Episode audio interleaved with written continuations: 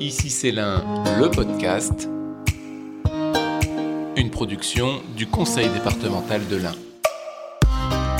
Bonjour et bienvenue dans ce nouvel épisode d'Ici c'est l'un, le podcast. Aujourd'hui, nous vous proposons de partir à la rencontre de gens d'ici, des Indinois qui font de la défense de l'environnement leur quotidien.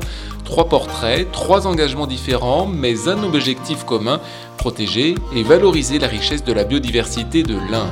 Au sein du réseau Rivières Sauvages, Mélanie Taquet de Ramas agit pour la conservation des rivières d'exception comme la Valserine, joyau du patrimoine naturel français comme elle le dit elle-même. Fabien Repiquet, jeune trentenaire, a quant à lui décidé de plaquer son ancienne vie professionnelle pour se reconnecter à la terre il a lancé la première houblonnière biologique dans le département à Moncey. Mais d'abord, direction le Haut-Buget pour retrouver Joël Brunet. Cela fait une trentaine d'années que ce photographe naturaliste parcourt le département pour immortaliser la faune et la flore. Un regard passionné sur la biodiversité qu'il veut partager avec le plus grand nombre. Ma passion, c'est la nature en général. On essaie de mettre en valeur euh, tout le patrimoine naturel, que ce soit faune, flore, euh, paysage.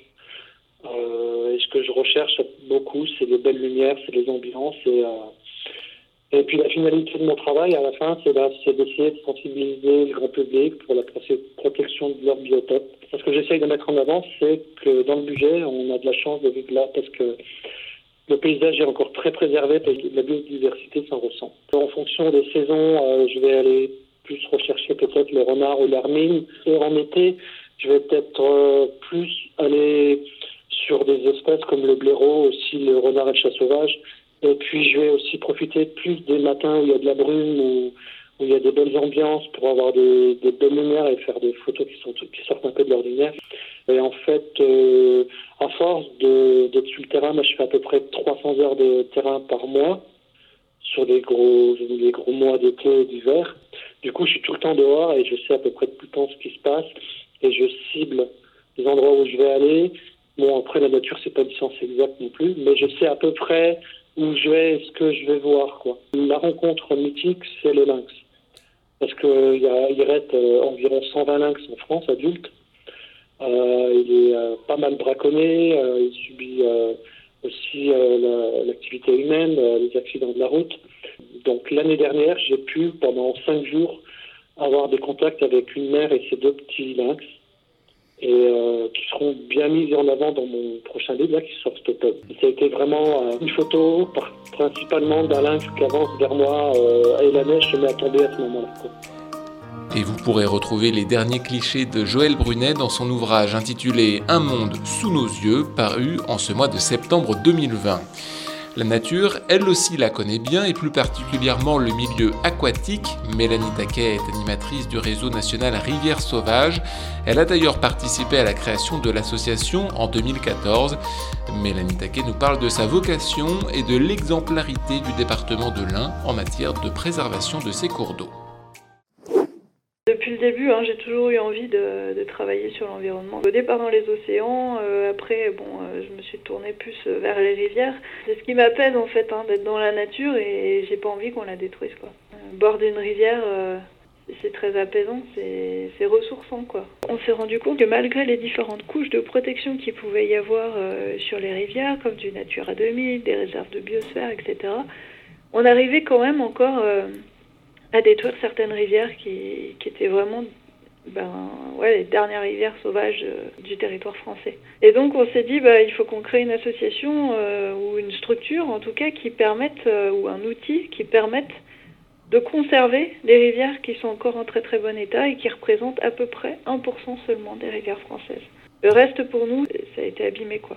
Donc nous, on travaille sur ce petit pourcentage de derniers joyaux français qui restent et euh, pour pouvoir les conserver et puis euh, en faire bah, finalement des rivières de référence, mais sans les mettre sous cloche, parce qu'on ne tient pas non plus euh, à ce qu'il y ait plus d'habitants sur les rivières. Donc on travaille en fait avec l'ensemble des acteurs du territoire et des activités qui sont dessus, tout en conciliant en fait bah, les activités et le bon fonctionnement de la rivière. Dans l'un, on a la Valserine, qui est la première, la Dorche et la Vézeronce, qui sont les deux et troisième rivières Mhm. sauvages de France d'ailleurs. Et puis après, on a l'Arvière et la Perna, qui sont arrivés il y a deux ans et il y a un an. Pour nous, effectivement, l'Ain, c'est le berceau des rivières sauvages un peu. Le département de l'Ain a été beaucoup impliqué sur, sur les rivières sauvages. On est tombé sur des structures et des personnes qui étaient extrêmement intéressées et extrêmement motivées pour pouvoir préserver leur rivière, qui a fait que voilà, le département de l'Inde, c'est le département modèle euh, en France. De voir euh, le, sourire sur les lèvres des enfants euh, au bord de leur rivière qui est préservée, ou de voir des élus qui sont extrêmement contents de pouvoir avoir un, un joyau autour de chez eux, voilà, c'est valorisant de voir ça, quoi. Et pour en savoir plus, rendez-vous sur le site internet www.rivière-sauvage.fr. De l'eau, on passe à la bière, ou plus particulièrement au houblon. Saviez-vous que la région Auvergne-Rhône-Alpes est la première région brassicole de France? Il y a par exemple pas moins de 10 brasseries locales dans l'Ain, mais jusqu'à il y a peu, aucun producteur de houblon. Un paradoxe réparé par Fabien Repiquet. Avec deux associés, ils se sont lancés dans la production biologique de cette plante atypique du côté de Moncey. Leur envie, faire du houblon plus proche des brasseurs locaux. Écoutez-le le tronc commun, c'est la bière, hein, d'être amateur de bière et d'être avec des personnes qui sont dans le milieu de la bière en pro, qui font la bière et qui euh, ont tous des soucis d'approvisionnement sur un produit qui serait plus authentique, donc plus du terroir, avec euh, des façons de faire euh, tourner sur la bio. Donc ça, c'est ça, c'est le, démarrage, quoi. Donc nous, on, a le, le, pari de jeunes trentenaires de dire on veut se reconvertir, se reconnecter. Et donc euh, le, projet qui naît en 2017 dans nos esprits et qui mûrit pendant deux années avant de se lancer début 2019. Ce qui est intéressant, c'est de le faire à plusieurs. Quoi. Monter ce type de structure aujourd'hui tout seul, c'est pas difficile, c'est très difficile. À trois, on mutualise un peu les énergies, les, compétences aussi. Pour démarrer, ça, ça avait beaucoup plus de sens d'être directement dans l'agriculture biologique avec une démarche agroécologique Là, aujourd'hui, sur notre ferme, on aura valeur un peu aussi de, test pour montrer que on peut faire du houblon plus, proche euh, bah, des brasseurs qui vont être ici dans l'Ain. Même si on n'a pas l'habitude de voir du houblon pousser ici, euh, à côté de, Bourg-en-Bresse, on est sur des terrains où, ça fonctionne, ça peut fonctionner parce qu'on a des bons taux d'ensoleillement à l'année, on a des, terrains qui sont suffisamment riches et, et qui ont des réserves en eau, euh, notamment donc dans les. Ici, on est dans un fond de vallon, dans un environnement qui est préservé aussi. On est entouré de bois, de bosquets, donc tout ça, ça va nous, faire un environnement euh, assez complexe, qui est plutôt favorable voilà, à installer une, plante sur un terrain qu'elle connaissait pas et en tout cas à l'état cultivé. Quoi. Pionnier, ça fait, ça fait sourire, parce que c'est vrai qu'on est, il faut pouvoir partir un peu à l'inconnu. Euh, dans l'Inde, donc on est les, on est les, les seuls aujourd'hui. On a par contre euh, vent de, projets d'installation et on est content de, savoir que voilà, on ne va pas être les seuls euh, fous à s'embarquer dans l'aventure, ça conforte aussi un peu quelque chose.